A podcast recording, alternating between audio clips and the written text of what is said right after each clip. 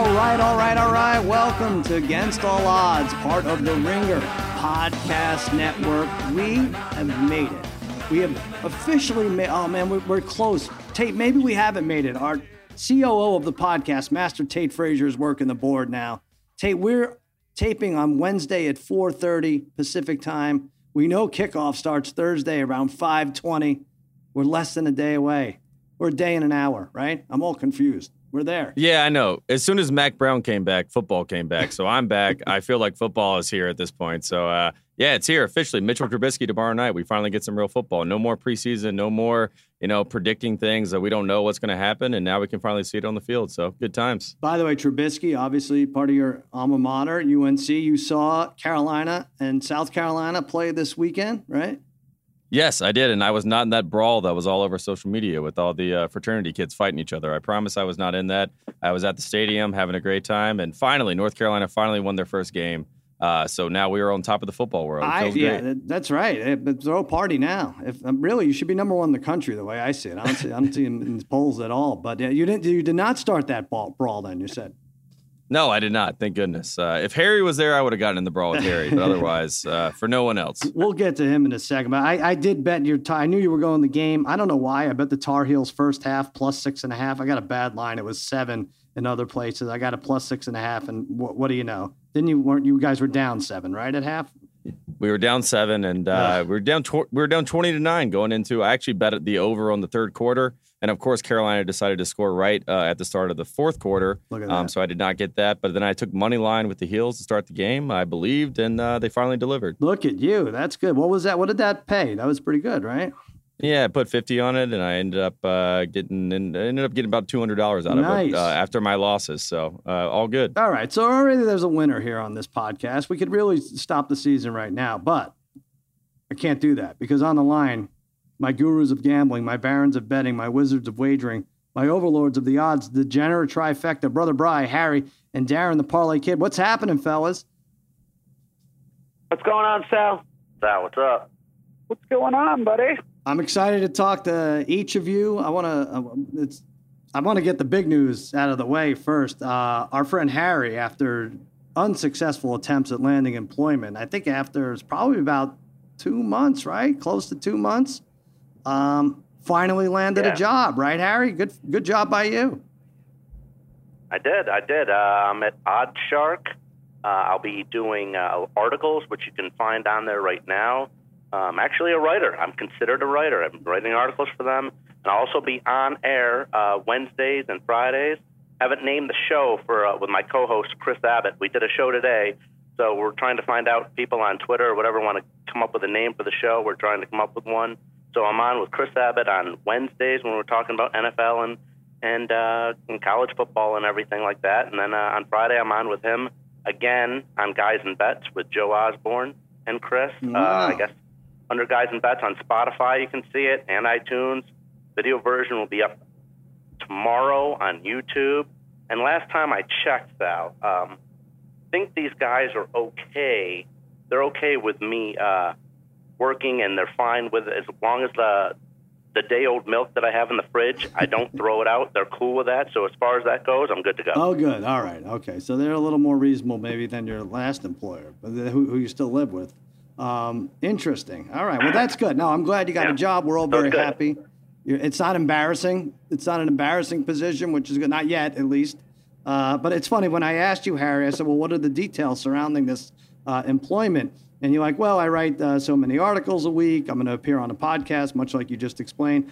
I have to tweet X amount of times per week. And I said, well, I said to you, um, I was like, well, if you have to tweet, I don't even remember the number. If you tweet X, make sure you're tweeting five times X for everything else because you don't want your account to look like a, an ad. You're like, yeah, yeah. I felt like you understood that.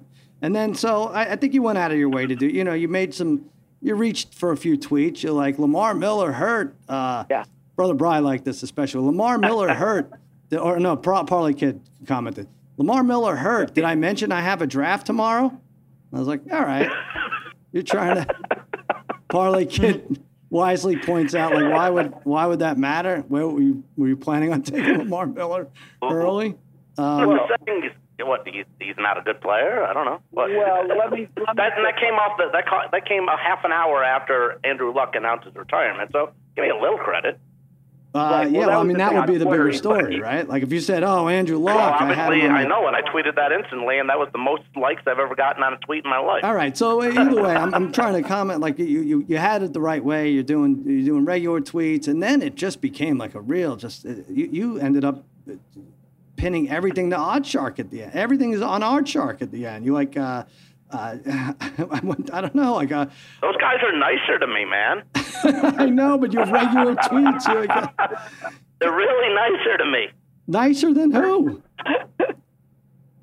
I'm not saying you should put against all odds on everything. I'm just saying you, maybe if you go out to dinner with your girlfriend, I'm like, hey, I just tried the blooming onion at Odd Shark. Like, I don't know. You don't, you don't need to put it forever. Tate, will you teach this guy, Tate, Okay. something about Twitter? I love it, Harry. Brand loyalty. All right, I don't want to make this a negative. Company Ha- man. Harry has a job. That's what's important. Uh, good luck. I have a job. That's great, There you go. Find him on Odd Shark. Uh, Darren, the parlay kid, big week for us. I kind of knew. I think we all knew that uh, Jerry would cave, sign Zeke. Didn't want Yeah. this trouble going into the regular season. Um, Cowboys are still a solid nine for over under win total. NFC nine to one, Super Bowl twenty to one, division plus Yeah. one thirty, which I think is kind of a steal. What do you What do you think? Uh, Any surprises here, and how does this affect their future and near future? Yeah, Sal. I think, uh, well, one, I'm glad to have Zeke in the fold. I mean, uh, listen, we've talked about it.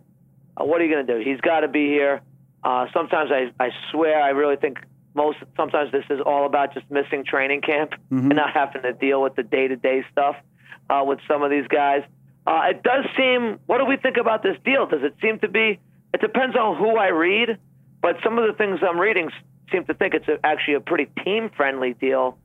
Um, but then some of the Cowboy haters out there will say, "Oh, the Cowboys are screwed now with this deal." So I, I can't really figure it out yet. I got to look into it a little bit more. It doesn't seem to change too many of the odds on the Cowboys uh, for what you know what they're trying to do. I think uh, I still think um, they could be right in the mix with the division title with uh, the Eagles.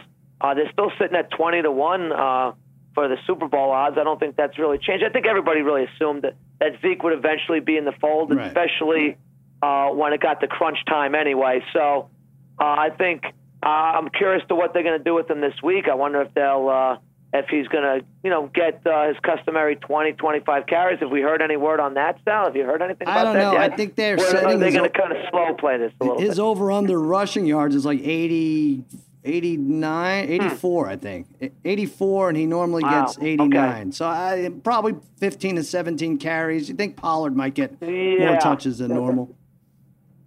But yeah, I think that would make sense. I think that would make sense. Yeah, but I, the people who hate Not the going to matter deal, this week anyway. people who hate the deal are the ones that hate signing uh, running backs to long term deals. Is it real? Honestly, it's it's however you fall on that side of the argument. You know, it's like so. Yeah, it really is. Uh, but what, what were the Cowboys going to do? You're not going to. This guy's not going to play. They couldn't go down that road.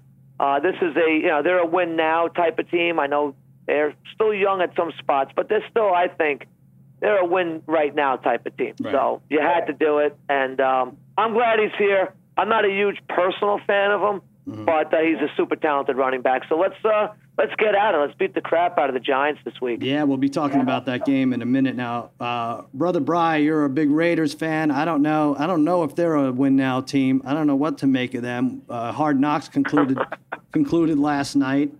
Um, I generously, because you're a fan, I don't know why. I, I gave it a C, C plus for the whole year. I don't think a whole lot happened, and and thank God that helmet thing happened because if, if not for that, I don't know what they would have done. Um, Brother Bry, you're a fan. What did you, what do you think take from Hard Knocks? Did you like it? Did you want to move on or off the uh, over six wins a year? Well, I thought it was terrible. I, I think you're being generous when you said to give it a C. Yeah, because. I, I said at best it was probably a D. I mean, it was to me it was the worst season of Hard Knocks ever. Ever. It was so boring and like. Why are the Raiders boring? They should never be boring Mm-hmm. with with Gruden and Antonio Brown. I mean, if you you think back of all the Hard Knock seasons, I mean, the Miami Dolphins were on it, and they had Joe Philbin, who had no personality, and that season was even better. Right. I, I mean, I it it was really weird. I mean, even like Carr was focused on like early in the season, and then they never showed him again. I, I mean, you you would think by watching this there was like six or seven guys on the team. Like Josh Jacobs, their rookie running back, you didn't even see his face the whole time. You saw him So for a second. He had like a hoodie anything. on. Yeah. He had a hoodie. He had a hoodie. You couldn't even see his face. But you didn't learn any. The only thing that was good was the knock on wood part. That was it. This is the last year in Oakland. It, they could have focused on the history of the Raiders, on Al Davis. They could have done something. But it was. I was. I, I came into it being so excited for it, but really, like episode two was probably the only episode that was good. Everything else was super boring. Yeah, I agree. Uh, I, and worse than all of it is, I think they squandered an opportunity because now we can't see them next year in Vegas. That would have been the that would have been the thing, right? Yeah. The, uh, you know, dragging Gruden to the Thunder from down under or something. Just anything, anything would have been. Maybe use the Lions this year. That would have been a mess, and then and the Raiders next year. But unfortunately, I don't know. And the other thing is, you never know with the behind the scenes footage. Maybe Gruden didn't allow some things. Maybe the NFL didn't allow Yeah. some things Yeah, you don't know what's cut, but from from uh, insider talk, it didn't seem like uh, there was a lot hidden there. Um, Want to give the email out, cousin Sal against all odds at gmail.com. We're looking for new entrants into our sports gambling. What is it, Harry? Oh, the Degenerate Gamblers Hall of Fame. It's in Pahrump. It's looking good, getting up there. We have about a dozen dozen residents there, dozen people who uh, have qualified. Give us your best gambling story, your worst gambling story. We will decide um, if you are eligible. Now, the rest of the show, we're going to give uh, Heisman picks. We let a week go by to see. We never did it in the offseason, but a week go by, saw some of the passers, some, some, some of the running backs. We'll each make a value pick. Uh, I'll take a ride on the Captain Morgan's Riverboat Casino. We're going to go over best bets. And right now, we're going to break down the three big games of the week, starting with the Giants and the Cowboys. Cowboys minus seven, total holding at 45, 45 and a half. We'll use. Uh, this is a fun one. Harry, you're a Giants fan. Parlay Kid and I, diehard Cowboys fans. How do you see it going?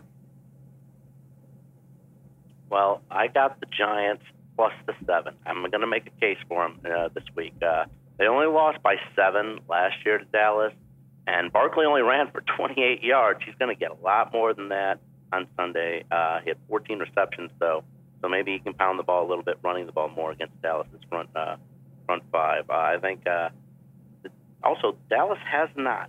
Laying the seven is a tough play here because in the last three times Dallas has played home against the Giants, the most points they scored was 19. So it's been tight defensive games uh, when they've played in Dallas. Uh, I think Eli's going to come out and fire the ball. I think he's going to make some plays.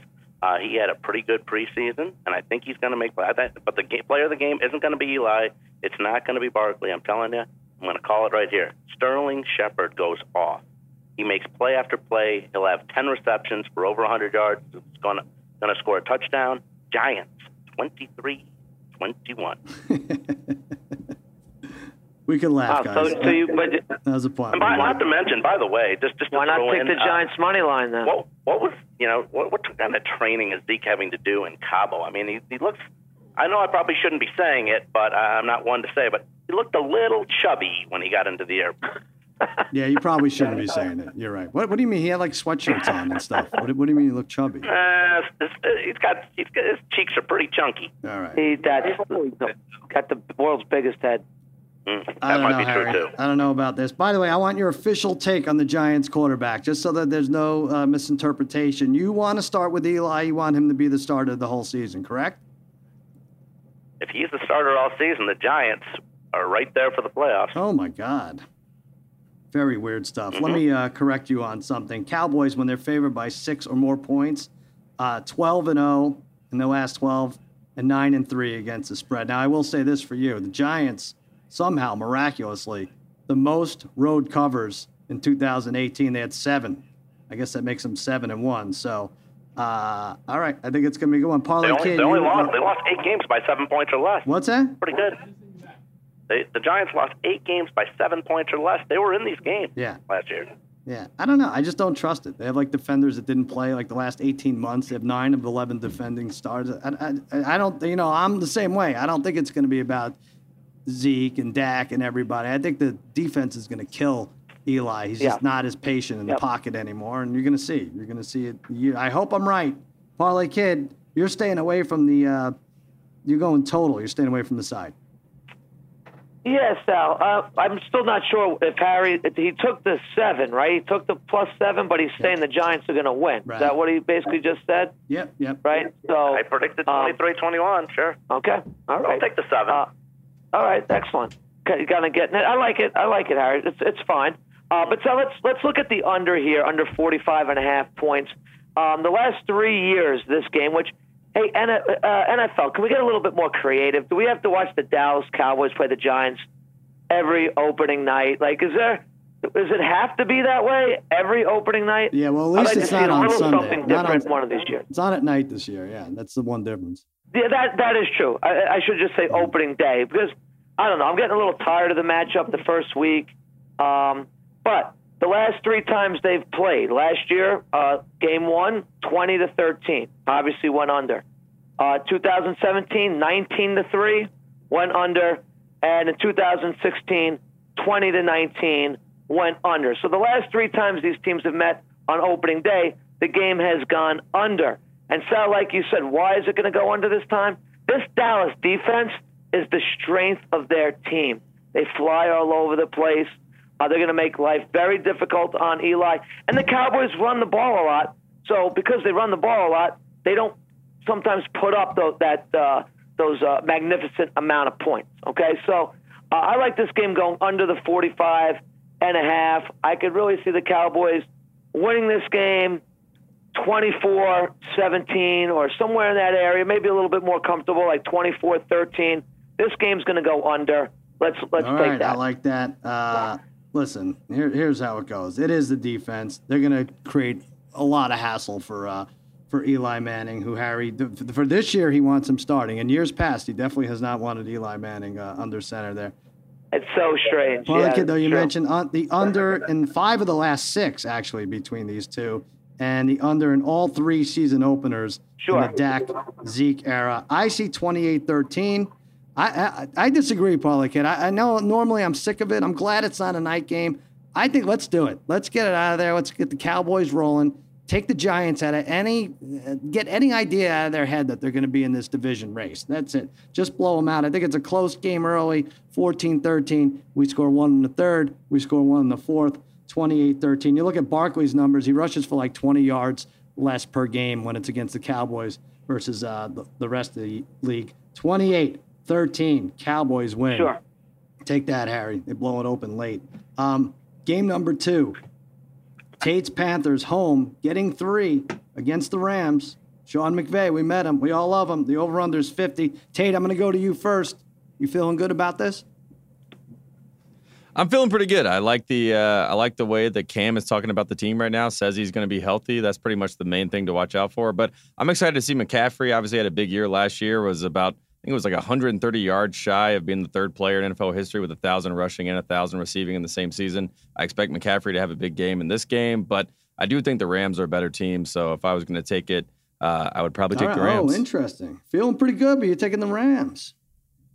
Yeah, I mean, I'm not. It's not a bad loss for the Panthers to lose Week One. Sometimes when they start out hot, uh, things go awry. Uh, a la the last Panthers season. are uh, they're predicted to win eight games, eight and eight. I think their over under is eight. Rams are 10 and a half. Is that right? We're some- between 10 and 11. So I guess this line makes sense. I'll say this the Sharps love the Panthers plus three, and they love the Jaguars plus like four or four and a half against the Chiefs. So they're predicting one of those upsets. Brother Bry, the, br- the brothers disagree here. Brother Bry, you're all over uh, Tate's Panthers. Yeah, come on, Tate. What the hell? How can you not back the Panthers here plus three? Reverse I, I don't- jinx. The Rams. When you look at the Rams three, though, it seems it seems too easy that it won't happen. Like you said, the sharps are all over this. So the squares are all over the Rams right now. But the numbers definitely favor the Panthers here in this matchup. They're really good in week one. They're four and one against the spread in their last five openers. They're six and one in their last seven against the Rams. Although you could say that doesn't really mean anything from a while ago when the Rams sucked. But they're nine and four against the spread in the last 13. As a home underdog, they're four and one against the spread in the last two. So again, I don't know. If, it doesn't really sound right, for, but for as good as the Rams might be, as good as they are, um, you know, they didn't really. I don't know if any of the starters really played a minute in the preseason. So it's going to take some time. It's similar like when the Rams came out against the Raiders last year. They were flat, and that was the Raiders. And it, the Raiders played outstanding against them in the first half. So I'm expecting a close game here again, it doesn't sound right, but but take the Panthers plus three and, and oh, feel pretty confident about man, it. Man, just don't know. I just, you know what? I, I think like week one on the road is not as big a deal. You're not in the grind of the schedule where you're looking to get to your bye or anything. You know, they could have been they could have been nine days in uh, Carolina. It would have been fine. You don't have to worry about travel so much. McVay, I will say, against the spread as a favorite, only 15, 14, and 1. In non division games, 11, 12, and 1. He's right middle of the road, as, as good a money line play as they've been. But Parlay Kid, I don't Cam, two shoulder surgeries. I need to see something out of him. I don't know. I think that that defense yeah. is going to be overwhelming. He's facing the best player in the game. And Aaron Donald, they, they have forced 30 plus turnovers. Like Chicago, Cleveland, those are the only other teams to do that uh, three teams yeah. last year. Hook me up. Why are the Rams giving three? Why are they going to blow them out? Well, Rams minus three is plus 105 too, so it's kind mm-hmm. of a mm-hmm. nice number right there. Uh, and so you know, I'm I'm taking everything Rams this year. Uh, as you know, with all the prop bets I've put in and stuff like that, a lot of Rams action for me.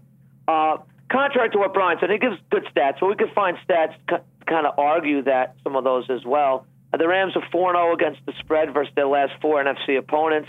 Uh, Cam Newton is 12 and 13 in his career in September. Uh, Sean McVay in his last his two week ones with the Rams, Sal, he's 2 0. Combined score 79 to 22 uh, is what McVay has done in week one. Uh, you know, he saves it. He saves it up in the preseason. He doesn't show anything. He's not showing anything. They're going to come out firing on all cylinders. I know this is a a cross country trip, early start. Sometimes that's a factor. Okay, but Aaron Donald's going to make life a living hell for Cam Newton. Uh, this offense just has too much firepower for the compared to the Panthers' offense. Uh, so I like them minus three at the plus, uh, 105. Worst case, you're getting a, a push with that minus, uh, yeah. three there. No, so I like it too. Um, let's let's look at the Rams right there. They're yeah, winning this I, game. I agree. I think that's how it's going to be. Yeah, I mean, I'm looking at all the matchups. Offensively, I like the Rams. I like the coach McVay over Riverboat Ron. I like the defense going to put pressure. Right. I like every single matchup. I think they're too much, too much uh, on the road. Uh, whatever they're going to play. I, I, don't, I don't care about too many. Unless you're the Giants going on the road, are going to get absolutely hammered. It doesn't really matter. Three points. If you if you like the Rams to maybe make it to back to the Super Bowl, take the three or buy it down to two and a half. I think that's a pick. I don't know, Tate. I, I really thought you'd be more confident. I, uh, I, you know, I'd be more confident if it wasn't the Rams and we didn't meet Sean McVay. Right. You know what I mean? So once we once we talked to Sean McVay, I decided that they're probably going to beat right. the Panthers. So I'm going to stick with my gut there. Uh, but I hope Cam plays well. That's all I really care about. I want to see his shoulder. I want to see him run. I want to see him, you know, make some out passes, and uh, and let's see if he's 100 percent because he deserves to be, there and I hope go. he is. All right, our third game we want to preview. That's a Sunday night game. Now, a lot of people, Bill Simmons, one saying this should be the Thursday night game. Um, they're doing a weird, they're doing a thing. It's the hundredth year of the NFL, so they're going Green Bay, Chicago, biggest rivalry in football. We'll get to that a little later too. But uh, so the Steelers and Patriots are stuck on Sunday night. The Pats laying five and a half, totals 51. Um, Harry, you're not taking the uh, side. You're going total here. This is Belichick, Brady. In openers, Belichick, Brady, 14 and 4, 8, 8 and 2 against the spread. But you don't, uh, you don't like either side, right? No, I'm going to go uh, under 51 in this game, Sal. Uh, last year they played a pretty boring game when the total was like 55. Game was 17 to 10 last year. Uh, the last four regular season games uh, these two have played, game has not gone over 51 points. I think this is going to be a lot of defense here. Uh, New England acquired defenseman Michael Bennett to make some plays up front. And like uh, uh, about a month ago on a podcast, uh, I touted rookie uh, Chase Winovich from uh, Michigan. He had like 34 tackles for losses in uh, his uh, uh, last two seasons at Michigan. Um, I think a lot of times uh, Smith Schuster is going to be double teamed now. He's not going to get the yards, the almost 1,300 yards he got last year. I think it's going to be a tough season for Ben. Um, so uh, with without having Antonio Brown there. I think he's going to have to do a lot of things himself. But at 37 years old, I don't think he can. I think, uh, like I said, I think a lot of Pat's defense is going to be the main part of the game. Uh, the Pats' tight end situation is still a little bit in question with two new, no-name really guys. So I think you're going to get a heavy dose of Sony Michel and a bunch of and the rest that run the ball for New England. I think they grind it out. I think they win maybe 24 16, 24 17.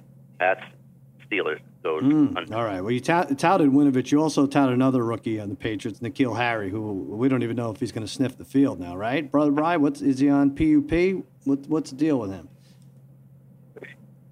Injured reserve, right, Harry? Uh, Harry been touting him for Yeah. weeks and weeks and weeks. I'm telling you, he's not even are- injured. He's not even injured. I, I don't think he's even injured. What do you mean? Oh, He's not playing to spite you? I don't you were then you then you were even more yeah then you were even more off on him. Yeah. Maybe so, but he, I don't even think so. This is not the Br- Belichick way, by the way. I'm- The- I'm- the- I'm the way he does it is you are injured and you don't you're not reported as injured. So this would be interesting uh, new development. Look, I'm more interested in this. If this is two months or three months now with this bromance between TPK and McVay, I'm not sure. three months now? All right, brother Brian, you agree with Harry? Been a couple would you- months, Harry. Been a couple months. Been a couple With, months. with who? G Parlay Kid and who? Oh, McVay. McVay. Oh, I see. Oh, I Brother Brian, you agree with Harry? Oh. That's not much fun, but give us your reasons why it's going under uh, 51. Uh, I know, I know. I feel bad. I feel bad for the listeners here that we're both on the same side. I I do really like the under though. I feel like the Pats really last year they went back to their identity from the early Brady days when they really run, ran the ball, they played defense. Look, the last three regular season games, the total between these two are 27, 51, 43. Uh, not as much offense as you'd expect. The Pats unders last year went 11 and 5. Pittsburgh unders went 5 and 1 in their last six road games last year.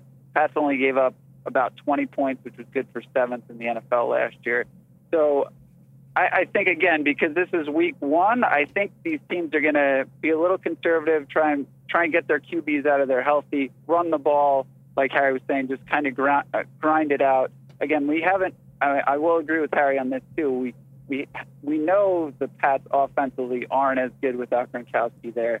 Um, I know they have a lot of other weapons, but I'd be interested to see week one, especially what happens. So um, I probably would play the Pats to uh, minus the five and a half, but I- think I'm definitely going I'm so bummed. You know, by the way, I don't have a definitive pick. We we previewed this because it's one of the best games, but I, I see it like 27-23, probably Patriots, which lands right close to the total on the side. So I, I think it's a stay away from top to finish. But I'm already bummed about this Patriots team. You know, uh, N'Keal Harry's fake injury uh, aside, um, the, the, he has a lot of weapons. I know he's they're not as good with Al Gronkowski, but I kind of like what they do. Like Brady is not left empty-handed. He's going to be fine, I think.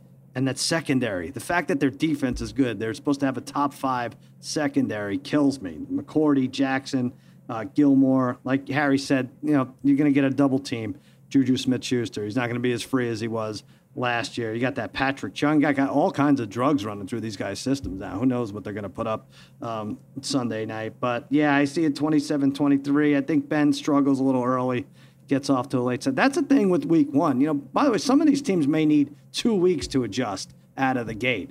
Um, so you're going to see a lot of teams who, who are usually have a lot of firepower offensively. Maybe don't have a touchdown the second quarter. So who knows what's going on? You don't. This is not necessarily game 18 of uh, last year's regular season. Might take a little time to get going. So I don't mind the uh, the under pick. I do have it close 27-23. Um, it's going to be a fun game to watch.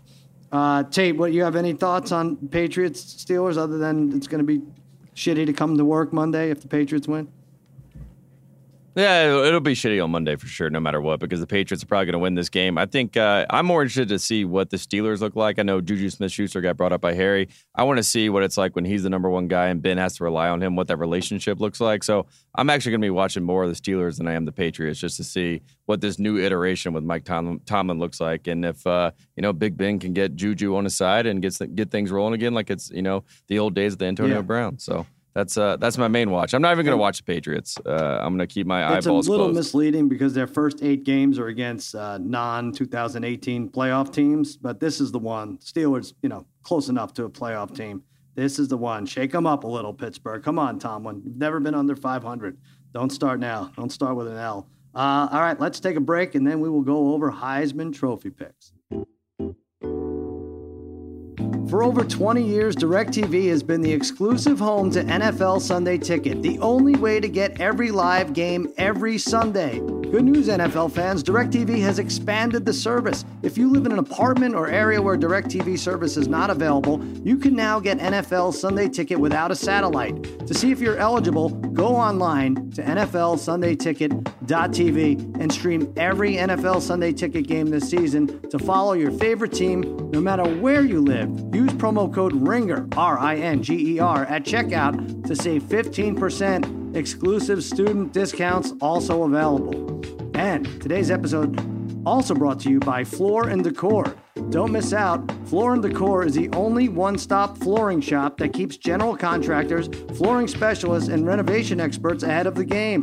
Thanks to their fully stocked warehouse of hard surface flooring, no job is too big. Job lot quantities of tile, wood, and stone are in stock and available for convenient worksite delivery. And their dedicated pro services team is here to help make it easy for you to run your business, offering everything from 14 day product storage to financing solutions to express pickup. Sign up for Pro Premier Rewards and you'll automatically rack up points that you can exchange for prizes. Plus, you'll have access to over 15 discounted services to help you grow your business. Explore your local floor and decor and discover how quality flooring products at everyday low prices can completely change your game. Visit flooranddecor.com today to locate the floor and decor nearest you and score savings and service you won't find anywhere else. That's flooranddecor.com. All right, we're back on Against All Odds. Uh, we got a week in the books for the NCAA. It's football. All the top teams won pretty convincingly. Not not a ton of scares. Of course, I had like Tennessee on a money line parlay. That killed me. Otherwise, you could have probably gone with most other teams. Um, most other chalk, I should say. The, the odds did not really move. Uh, Trevor Lawrence, not that great a start. Uh, first multi pick game in his career. Still the favorite at plus 250, Clemson's quarterback. Uh, Tua, Tagovailoa, plus 250 also. They're going to let the betters decide who's, who's going to be between those two. But there are all of a sudden other candidates. Jalen Hurts, 8 to 1 odds, came out throwing, my God, crazy, crazy numbers for Oklahoma. Uh, Fields for Ohio State, 16 to 1. Etienne, who Harry had at four, Harry, you had him at 45 to 1 odds? No, I got him the day Oh, later 35. 35. All right. I think you were talking about him at 45 and then 35. And now I was. Me and me and you both said a month ago that a month ago you both we both said that we liked it's not bad. At 45 22 to 1, it's not bad. He went crazy. I mean, he averaged like 17 yards a carry or something crazy. He's not going to keep that up. But um, all of a sudden, there could be some discussion between. It's not guaranteed that Trevor Lawrence wins it if, if, if you go with a Clemson guy. And Fromm, who I think we all like from uh, Georgia, is at 22 to 1. Let's start with you, Harry. Are you going to stay with uh, Etienne? Uh, yeah, I am. But you know, I think uh, some a couple people real quick to look at uh, Sal. Uh, I think this is like a knockout game for the Heisman. Uh, my boy Sammy E is at like 33 to one, and quarterback LSU from LSU Joe Burrow is 33 to one.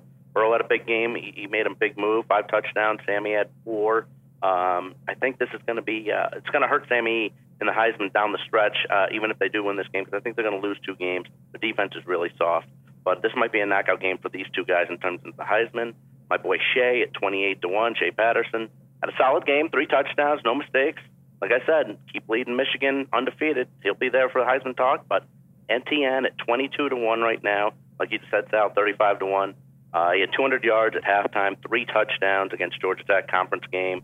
Uh, and Lawrence didn't do himself any favors. Like you said, two picks, only 168 yards uh, passing. So uh, if Lawrence doesn't play special against A&M this week and Etienne goes off again, really getting closer. Uh, Harry picked like six guys there, but I think he still likes Etienne at uh, 22 to 1. And go with that. Uh, Brother Bry, Yeah. you're all over the college stuff. What do you see? What jumps out at you? Uh, yeah, I love it. Um, I do. Yeah, I do find it funny though. Harry Harry has touted like ten different guys to That's us what we over the last month uh, for Heisman. Got to cover yeah. my bases, boys. Guys, we have to be nicer to him. But, if, if we, if we uh, want him to write it- about us on Twitter, we have to be, we have to be a lot nicer to him. but it's yeah, it's interesting. I, I mean, I did think I thought Tua would leapfrog Lawrence a little bit there. Uh, I mean, Yeah. Lawrence definitely with that shaky start, but I. The only thing I would say, you know, the the big game obviously is this weekend for Lawrence. He has to put up a monster game, like Harry was saying. So, but again, even though their schedule is soft, so I don't, I don't know if I love Lawrence anymore Mhm. already. And then the thing is with Tua, all his numbers were great. I do think his stats are going to suffer a little bit this year because of Sarkisian. I was even I had bet Alabama all over the place in that game, and I was even worried early in the first half. I was just like, their play calling it, it seemed just a little bit slower this year. I know they lost Locksley, the, the offensive coordinator to Maryland, so Sarkisian he always worried me when he was the Falcons offensive coordinator. So. Uh, I don't know. I think his numbers come down a little bit. They want to keep him healthy, so I'm worried about that. So when I'm looking at value, Hurts Hurts look great, but I, I'm going to look at Fields at 16 to one. Look, put up great numbers the other day against Florida Atlantic. He's going to put up great numbers in Ryan Day's offense. Going to have a ton of primetime games, and all that. He's. I, I just think what's going to end up happening. He's going to have a huge monster game, and they're going to probably beat the shit out of Michigan again in the last week of the season, and that's going to get a lot of eyeballs. So I think at 16 to 1, I, I see this at some point in time, him coming down to like 7, 8 to 1 throughout the season. So I think there's some value here. I like that to too. I think he'll be around uh, for a while. The last game of the season is against Michigan, so he could be he could be top three or four until then anyway. So that'll help. Uh, Joel Klatt came on today and said that he didn't like what he saw out of Fields aside from those first few drives. But I don't know. They're up twenty-one nothing almost immediately. Apparently, he wasn't that, that great in the pocket, but that, that's that's a tough game to uh, to judge or or misjudge Fields as it may be. Yeah. Um, Parlay Kid, I think we're in agreement here. Who's your Heisman Trophy winner? N- not much of a shot here, but uh, not much of a reach here, but Yeah, you know, so I normally like the the long odds gu- type of guys. I, I I normally go that way, but I don't see anybody else uh, other than Tua here. It's still, still at plus two fifty.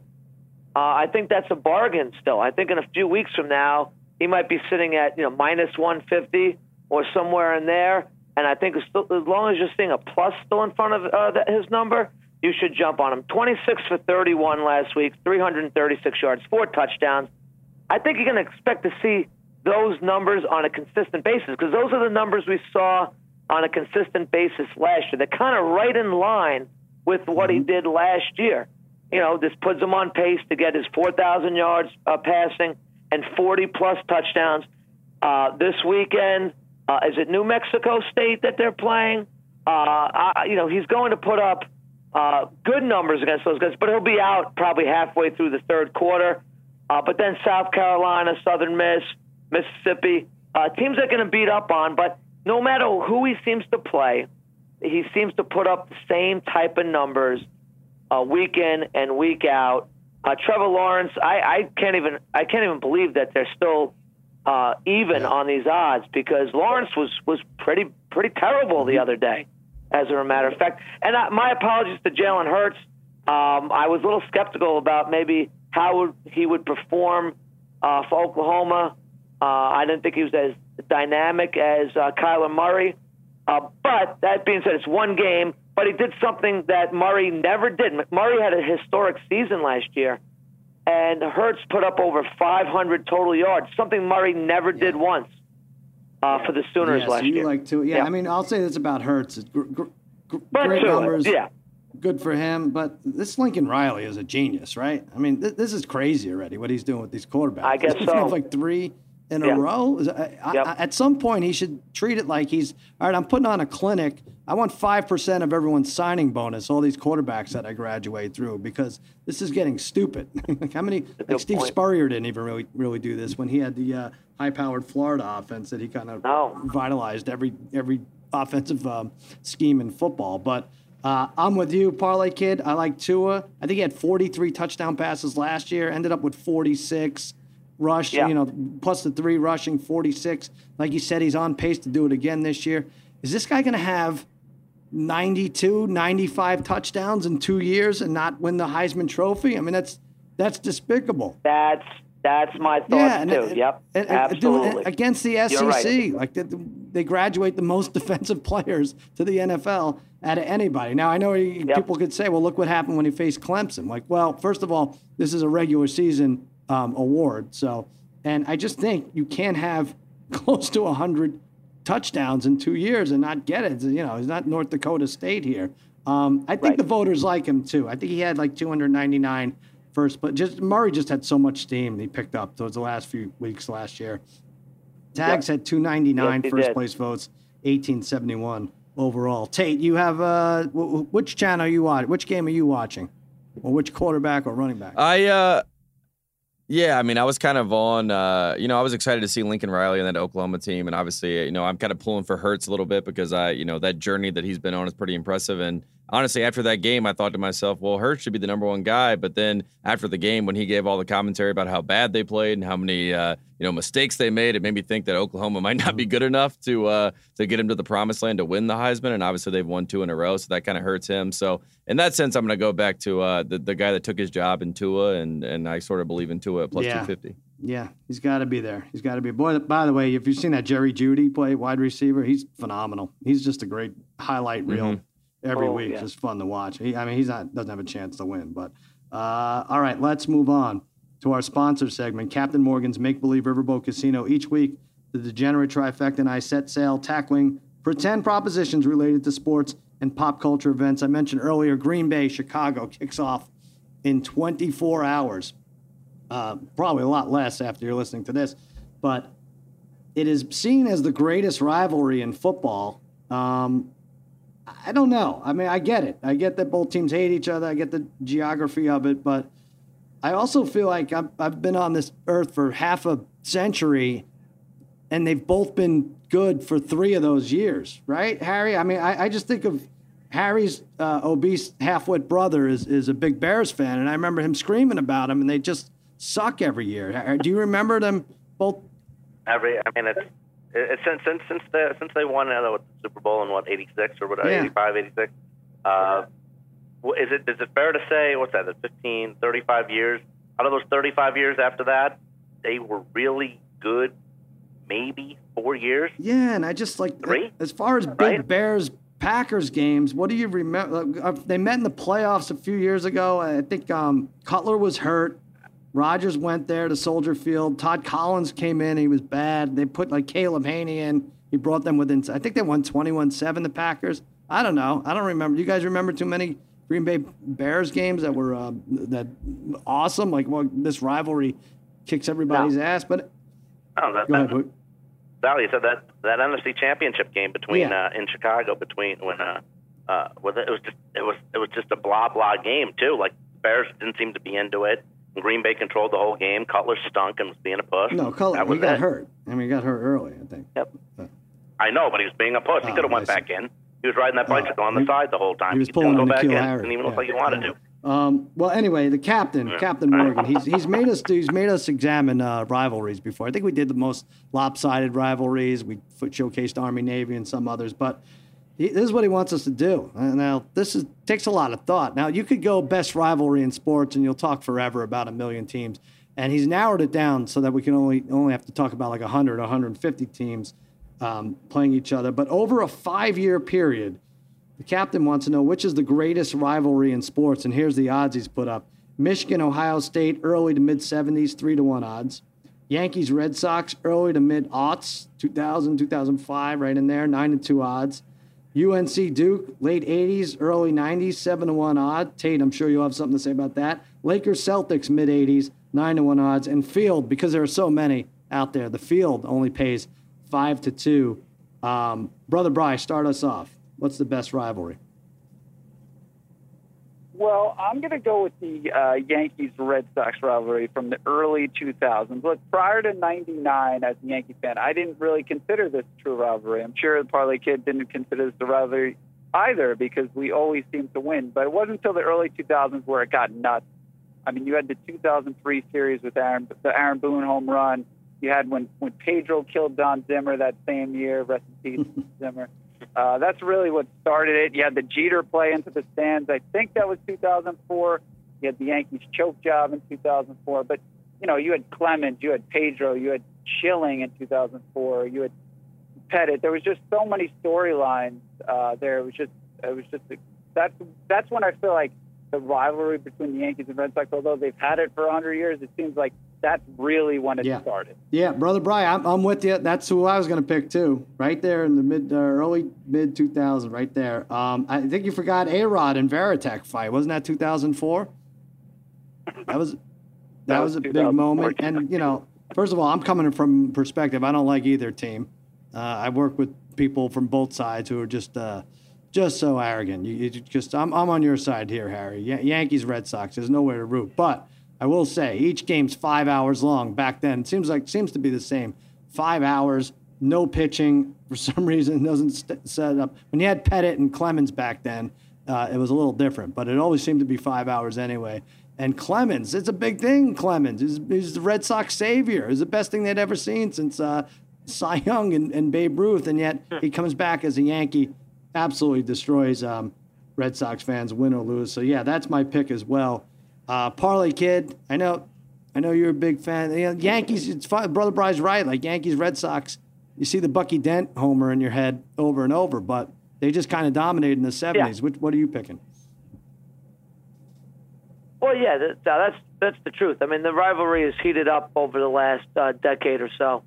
Um, but Sal, I'm going to go with the field here, Sal. Uh, I got All a really good uh, five-year stretch here, almost really like a four-year stretch, and this is more of an individual rivalry. I wish we were we were we were around at this time, but uh, we we would have to really uh, study the old fight tapes uh, to watch this, which we have.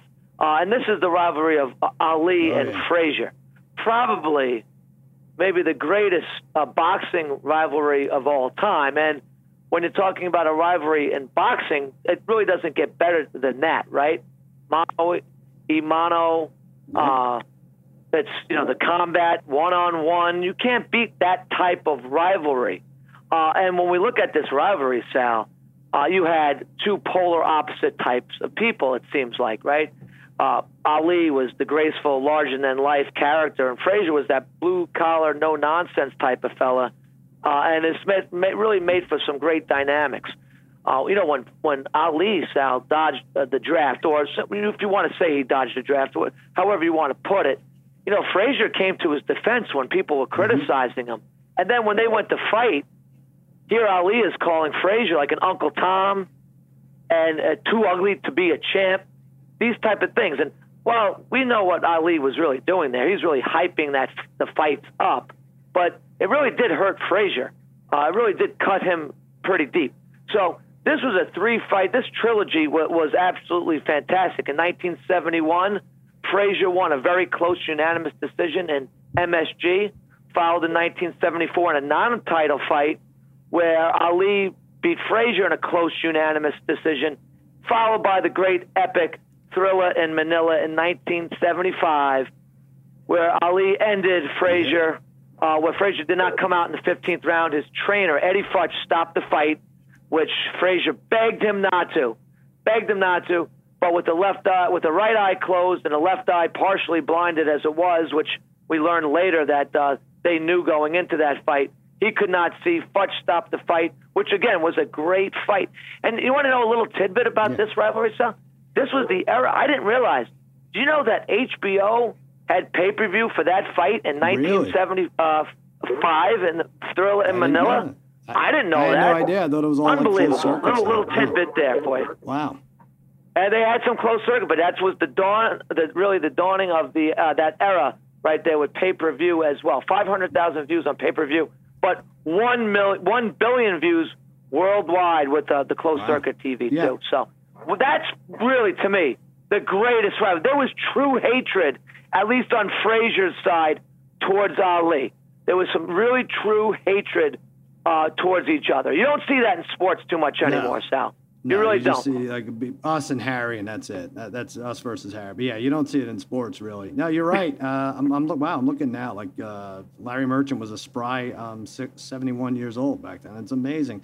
And you're right. That thriller. He was the biggest hype man in all of sports. Ali, God bless him. And uh, Frazier was unfortunate that the word gorilla rhymed with Manila, and he was labeled the gorilla, and he just he yeah, you're right. He hated him. I think two of the fights they both ended up in the hospital there and for the night, um, right by each other. which uh, it's almost almost cinematic. But yes, I would say one on one. You talk about just athletes competing one on one. That's the best five year stretch for any. for Yeah. any. Yeah. Oh, Pretty good. Harry, what are you going to go with? Are You going to go with uh, Michigan, Ohio State, Hayes Schembeck, uh, Schembechler, or uh, you going to go uh, Magic and, and Bird? What are you going to do? I'm going to go Magic and Bird, Lakers, Celtics when the NBA was good at nine to one. Uh, I think this is huge value actually at nine to one. They met three times in the mid to late '80s. I mean, so many legendary names, so many Hall of Famers. That's all the fans wanted in the mid '80s, especially with Magic and Bird rivalry that started in college. Just major moments in these series too. Like in '84, um, you had the Heat game, if you remember. There was no AC in the Boston Garden. The game was played at 97 degrees. Celtics won that championship uh, in '85. The C's win Game One by 34. They put up 148 in their attempt to repeat. But LA came back and won four out of five. Kareem was named MVP at 38 years old. And in '87, the Lakers did it again, win four games to two. In Game Four, the Celtics were up 16 in the third at home. But LA came back and won on Magic's memorable junior skyhook. I mean, there's so many memories. It was great back then. I mean, me and Parlay Kid talked too about uh, you know, McHale and the Chief. The Chief, Robert Parish, Yeah. Kareem just posting up, demanding the ball down low in the post. We don't see any of that anymore. It's all three pointers. It's a shame because if people haven't seen it, if people younger than us uh, haven't seen that series, pull it up somewhere on YouTube or whatever. Lakers Celtics was fantastic in the 80s. It was a lot of fun. They tried to revive it a few years ago. Kobe's, you know, later in his career, you know, uh, Metta World Peace was part of that team. Not the same. Uh, there was pretty good, you know, hatred between the fan bases, but not the same kind of thing. I, but I think like uh, the one the Lakers won, there was probably like 170 points scored combined in the games six and seven. It was crazy. Uh, I'm with you there. That was a lot of fun. I like that Harry says a lot of value in nine to one. He still thinks we could bet these. You can't really bet these, Harry. It's just, it's just for fun. Um, Tate, I know I know which way you're going with this. Can't? So just lay it lay it. Yeah, on it's pretty easy. Yeah. I'll lay it on you. Uh, 100 years, you know, I like the history of it all. So, January 24th, 2020, that'll be 100 years of UNC Duke uh, officially on the books. And since 1949 1950 season, they've played 179 times. There is uh, just a 22 point difference between uh, the two teams and all those matchups. But you mentioned five years. If I had to look for, you know, five years to really point to, uh, I would point from like 90, 91 to around like 95, 96. And obviously during that span, if you love the Fab Five, you know that Duke and North Carolina both knocked off the Fab Five in back-to-back years in '92 and '93. And then if you really like, uh, you know, the previews before the games, and we all remember the shot that Capel hit uh, to force double overtime in '95 with Rasheed and Stackhouse on the court, and uh, of course Carolina won that game. No one likes to talk about that, but they did win that one, 102-100 double overtime. But uh, that span of time from around like 91 to 96, I think uh, it was the best rivalry. and That it continues to be the best rivalry. I can't believe. I can't believe Michigan Ohio State is uh, they have the best odds. I'm, it's I'm funny shocked because uh, oh yeah, no, I know. There's no value. Harry will tell you there's no value, so stay away from that. Don't bet it. But uh, yeah, I think I was off a little because you want to include Michael Jordan, but even then, uh, eight, late '80s. I, I shouldn't say me. The captain was off. Late '80s, nine, early '90s doesn't catch it. '93. You want to beat Laettner and Hurley. You want to. That that's the team, right? That's the team you just hate yes. to death. Yes. Yeah, Grant Hill, Hurley, Laettner, all those guys. And I think that was, you know, obviously Coach K in 95 faked the back injury and missed the whole season, and Carolina had a great year. But they still had that great moment uh, in that February game when Capel hit the shot, and we obviously see that every year. So I think it becomes the pinnacle of the rivalry. There's that, that, that time when Coach K finally kind of got over the hump, you know, and kind of became the new young guy on the block and was going at you know Dean Smith's neck at the end of his career. So I would say that's the most uh, pivotal time of the rivalry, just between Coach K and Coach Smith. So uh, and I, I would Wallace five years. Stackhouse against Laettner, uh, Hurley. Although that was '93, Grant Hill. That was like right. They all played each Grant other. Hill, right? Yeah. yeah, not, yeah, ninety two, yeah, yeah. And then ninety five was the year when uh when it was with uh, Stackhouse and Wallace going against uh, Parlay Jeff Kid Capel. and Harry. uh, The When- Parlay Kid came and Yep. visited us in Oswego for Final Four weekend. I think it was that year, right? Parlay Kid was it Indiana? Who was playing? Harry, you'll remember. It was uh, it was Cincinnati, Michigan. Huggins, and Van Exel. Yes. It was the Michigan years, right, Sal? With uh, the Fab Oh, so that Five, was I Mich- believe, that was right? Michigan No? North Carolina final, right? That was leading into that. That was the Saturday before that. That was that was ninety three. Okay. That's what that was. Tate There would have been would have Yep. been Cincinnati and Memphis in the, that Final Four. Memphis? Oh, did Memphis lose to? Uh, I think Memphis remember. too. Memphis, Cincinnati, and two others. I will say right? UNC Duke was the hardest to pinpoint four or five years in there because it's just been they've been at each other's throats for forever and it's it's been entertaining forever. So uh, anyway, that's another week of Captain Morgan's Make Believe Riverboat Casino. No matter how you live like a captain, Captain Morgan reminds you to please drink responsibly. Captain's orders. All right, let's take another break and then we'll get back with the fellas' best bets in a segment we call Sharp Tank. Hey guys, I'm teaming up with FanDuel to give you a chance to play fantasy football against me, Bill Simmons, the sportsish guy, and the degenerate trifecta. And the best part, the winner gets to fly out to Puerto Rico to be our official correspondent for FanDuel's World Fantasy Football Championship live finals. You'll get an all expense paid trip to enjoy four days worth of WFFC events in Puerto Rico and get to be part of all the action. Just go fanduel.com slash ringer to enter and draft your week one fantasy team before the games kick off on Sunday. I haven't fully filled out my lineup, but I can tell you I have Leonard Fournette in there, so stay away from him. He's all mine. And remember, you can play against me, Bill, in the Degenerate Trifecta in the Ringer Listener League of FanDuel. Just go to fanduel.com slash ringer to enter now. That's fanduel.com slash ringer. All right, we're back. Lots of bets on the board. Oh, it's so much better. I mean, the remember in July we're waiting, we're picking golf. We're trying to find like soccer games, but now there's a hundred college games to choose from. There's 16 pro. There is still the U.S. Open. Oh, Federer just killed me yesterday. Just killed me. Just gave up. I, I think he. I, I said I think he had like a fantasy draft in the middle of the fourth set or something because he just he just gave it up. But anyway, that's at your disposal. There's MMA. Let's start it out with the parlay kid. They're each going to give me their bets, and I am going to buy one. I'm going to go along Yep. with it, and hopefully we put together a nice record uh, for 2019. Parlay kid, what's your best bet? Boy, Sal, it's so tempting for me to take like a five or six team parlay this week. It's so, hard so week one, tempting though. to It's really hard. do that. But that's but exactly, Sal. Like so, I'm to keep it simple week one, like I did last year. Last year, Sal, week one sounds strange now.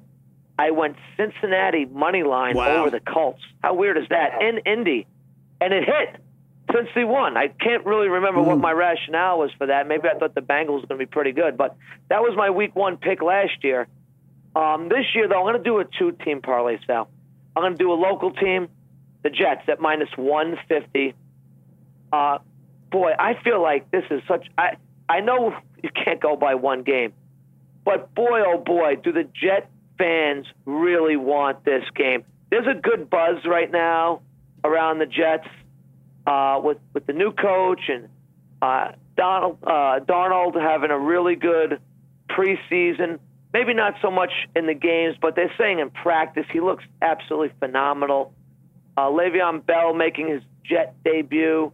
Uh, the Jet fans feel really good about this team, and they're playing what, at least on paper, I think right now is a mediocre Bills team at best. At best, with again another young quarterback in his second year, looking to make uh, that next leap. So I, I think the Jets, though, just on on on the vibe that's going out, the crowd is going to be ferocious. I really like the Jets just to win that money line at minus 150.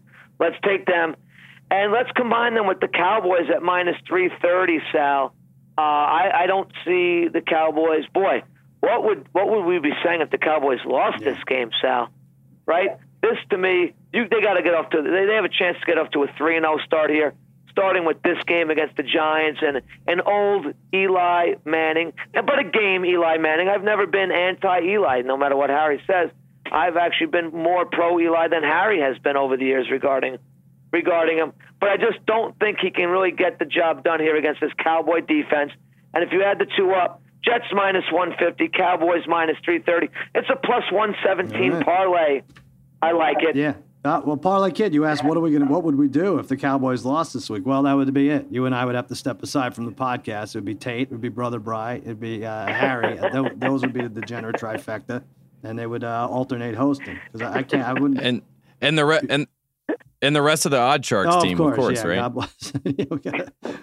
and and you and, and of course you Tate too though. Yeah, of course. Thanks, Since Eric. Appreciate them. it. Um, all right, I'll get back to that one, uh, parlay kid. Let's hear uh, Brother Bry's best bet. you know football is back when Parlay Kid does his 10 minute parlays. Those. There's only two teams too. And it's minus 330 favorite. minus 330 favorite. Uh, all right. So, uh, sharp things to be. I, I love, I mean, we love it, but the first week of the football season is definitely the hardest. I scroll through like a thousand games, 10,000 times. I cut it down to 10 to 5 to 1. It's, it's hard. It gives me anxiety. It's ridiculous, for the, especially the first week. But I'm going to go with Texas plus six and a half. Look, I'm a big LSU fan this year. I think they're going to be good, but this line seems way too high. I just can't go against Tom Herman as an underdog. The guy is 13 2 and 1 against the spread in his last 16 as an underdog. They're 5 1 and 1 in their last seven at home. Look, I, I trust Sammy E in this game to at least keep it close. He already had that great game against Georgia last year. So, you know, he has that experience in this tough game. You would expect maybe the SEC would be a little bit too much for him, but it wasn't last year. I'm going to say it's not this year, especially at home. So I think in this type of game, if Sammy and Ingram can run effectively, LSU is not necessarily the best against the run. So I think they can keep this close. Again, to me, the spread is just too large at six and a half for a guy like Tom Herman, who's so good as an underdog. I think it should be probably more like three and a half, four. Um, but I know the Sharks were all over it at that Right. number. But um, yeah, six and a half to me is just way too high. So I love All right. Texas. Uh, and Harry, finish it off. I don't think there's any golf for you, Harry, this Yeah. week, right? Uh, Oh, there. no, there is. There's there's the European uh, uh, Porsche Classic, I believe. But I'm gonna, I did like a couple actually matchups in that, but I'll I'll pass Thank on you. the golf Thanks. this week. Okay, I'll pass. I'm gonna uh, I'm gonna stick with I'm gonna go with college football where uh, uh, my bread and butter was last year. I had a nice run. Maybe I think it was like 17 three. How'd that go last week?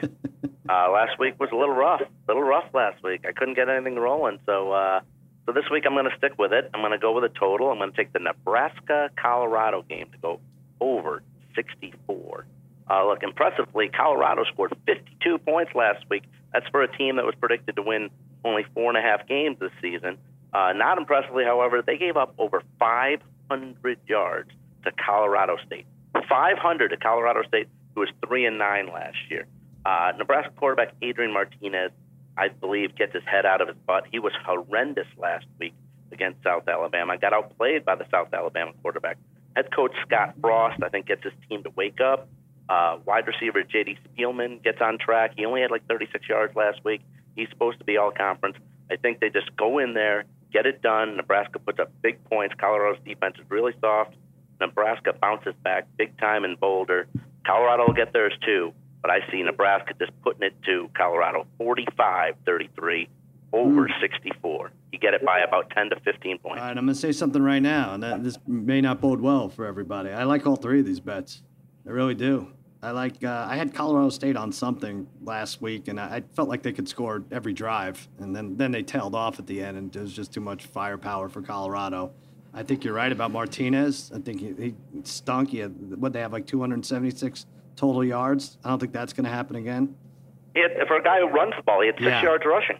That was a Harry Alabama. Heisman pick, by the way. That Another was a Harry Heisman. pick, Someone's by got to keep way. track. it. Someone on no, Twitter that no, listens to us. Keep Yeah, track of all yeah, Harry's well. Heisman picks because it, it's getting. cra- Well, that's one of 11 guys, but I only touted this him is like now. once. This is like you now playing 20 numbers in the roulette wheel, and one of them hits, and you're like, you see, you folding your arms and doing a dance around the table. I don't, I don't know.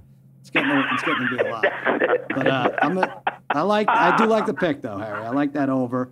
Um, brother Bri- Brian, I, you say it should be three, three and a half. LSU. It, it, I think it did open at three, three and a half, like a month or a month and a half ago. Like Yeah, it was. Yeah, special games um, column there.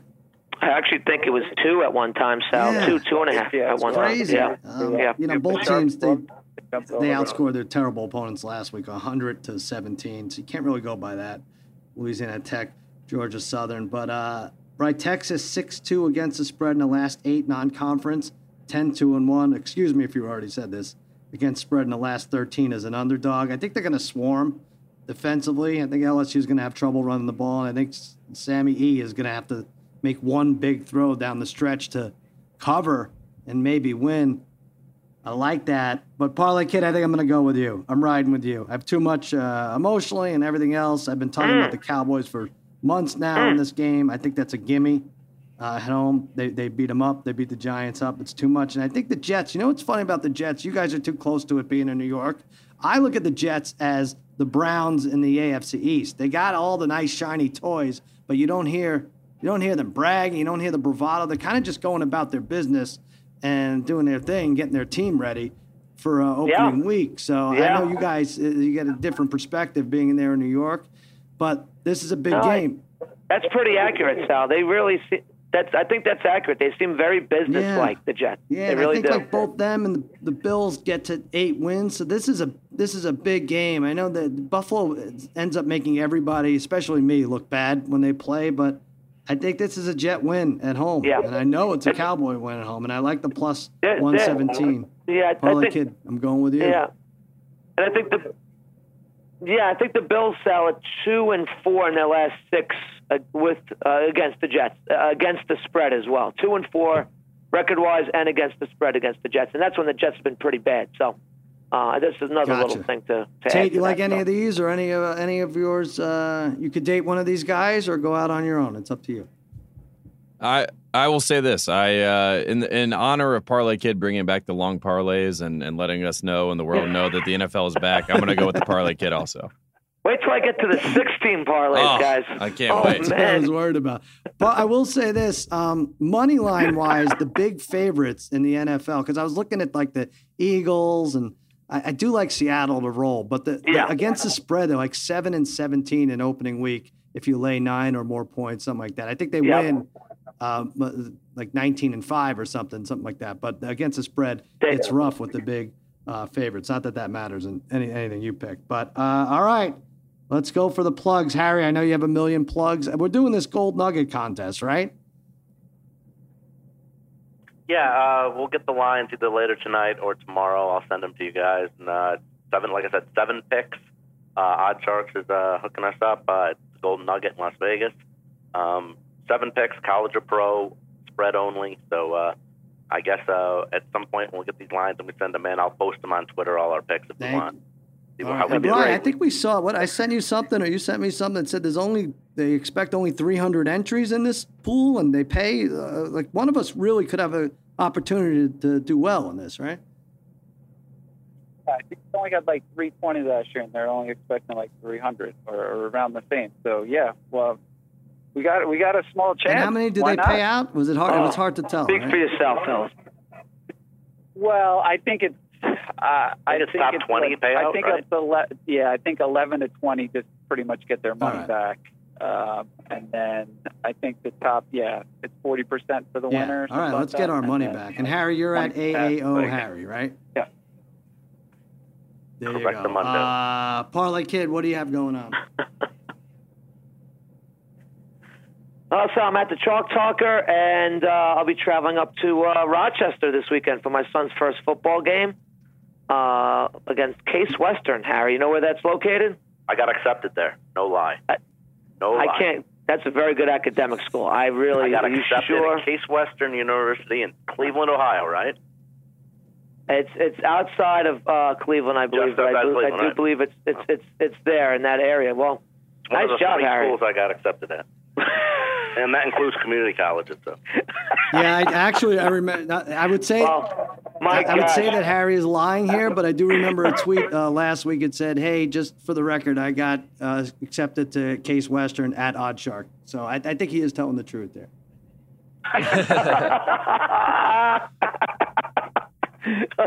oh yes, a lot of fun. Uh, my son Kyle's making a transition from uh, as he played quarterback in his high school days. It, it looks like he's a uh, Oh. wide receiver now. So uh, uh, I think he's working hard in his new you go. position, and uh, his uh, coach, Coach John, Coach Johnson, is uh, really helping him out, and uh, head coach Martinovich is a um, you know preaching the right things every day with these guys. So it's it's, it's going to be a lot of fun. Uh, I'd like to maybe give out a little shout out to a player of the week every week uh, as we go Sure. along to those guys up there. And uh, it's Division Three, but uh, these guys still work. I, I can't the, the amount of time and uh, that they put into it. It's been uh, ultra Excellent. impressive. Right. So uh, it should be fun. Let's uh, I'll let you know All how right. it goes. Uh, we'll look forward to that. You know, when you said your son made a transition, I had no idea what was coming next. But uh, all right, quarterback to wide receiver. That's fine. Brother Bry, brother Bry, what's going on with you? Yeah, I'm at D Brother Bry. I will say Parlay Kid is going to have a lot of driving over the next uh, what two three months. Yeah. Uh, Yeah, six about hours. ten weeks. About Saturday, 10, six 10 hours weeks. Ten Sunday. weeks. Yep. Uh, Yep. so, It's yeah, gonna be it's gonna be a lot. But uh, yeah, right now I was saying before, I have a lot of anxiety going on. We got uh, a million fantasy leagues. We got uh, this golden nugget thing. I'm in a ton of survivor pools. Darren, Darren convinced me to do this other huge pick pool.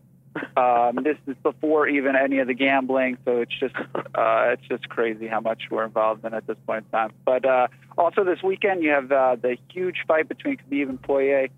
Um, I wish this wasn't in the afternoon on Saturday, uh, taking place overseas because there's going to be a lot of football on against it. Uh, luckily, I have multiple TVs.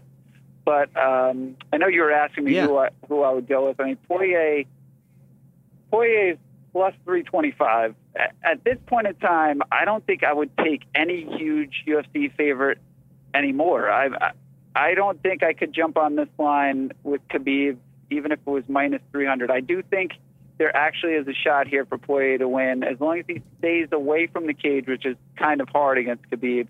Um, there's definitely a chance in this fight that he could knock Khabib out. It's not impossible. Uh, just the way this guy presents himself, uh, Poirier, he just he seems like he's on a mission. I mean, he had one of the best years you could have Uh-huh. last year in terms of the guys he beat. Granted, they weren't wrestlers like Khabib, but uh, I do think he has a shot. And at plus 325, I, I'm I'm I'm definitely going to go that way. I would never lay the you know minus 400 fight. So again, Yeah. happy brother Bry. Um, hopefully, you know. that's- Brian, that's real it. quick, I, I don't know if anything appeals to you. I, I thought it was weird. Khabib is two to one to win by decision, and also two to one to win by uh, to win by submission. Which, if you had to choose one of them, Uh, if I was taking Khabib here, uh, oof, Poirier's, Poirier's a tough out here. Um, I would probably lean decision. decision, okay, here. I just thought those odds were interesting. All right, Yeah. Master Tate, what do you have going on? Yeah. Uh, not too much. We got uh, one shining podcast, one shining podcast. Myself, Mark Titus. Uh, we just finished the uh, off season. We've officially decided to enter the preseason. So we've done a bunch of shows that have been uh, off the rails to say the least, but they've been fun. And now we're going to start watching basketball again and start talking about basketball. So we're excited about that. And then, of course, against all odds every single And week. do you know anything more? We're, we're going to learn about this FanDuel contest. I'm going to figure it out. I know we're competing, and someone beats us and goes to Puerto Rico, but uh, we will. Um, we plugged it earlier, and we're going to. I don't know, Harry. You going to go to Puerto Rico? Simmons was asking me about this. Um, yeah, Oh, all right. Mhm. too busy. I got a job now. I, You I'm too busy. well, well, I didn't know you had a job. Where are you working now? you could write from Puerto Rico, Harry. You could you could do it. I know you can. Uh, all right, thanks, Tate. That'll do it for another episode of Against All Odds. Cousin Sal, watch Lock It In Monday through Friday, 4:30 to 5:30 Eastern on FS1. Jimmy Kimmel Live, 11:35 tonight, and every weeknight on ABC. That's that for the Degenerate Trifecta and Master Tate Frazier. I'm Sal saying so long and happy handicapping.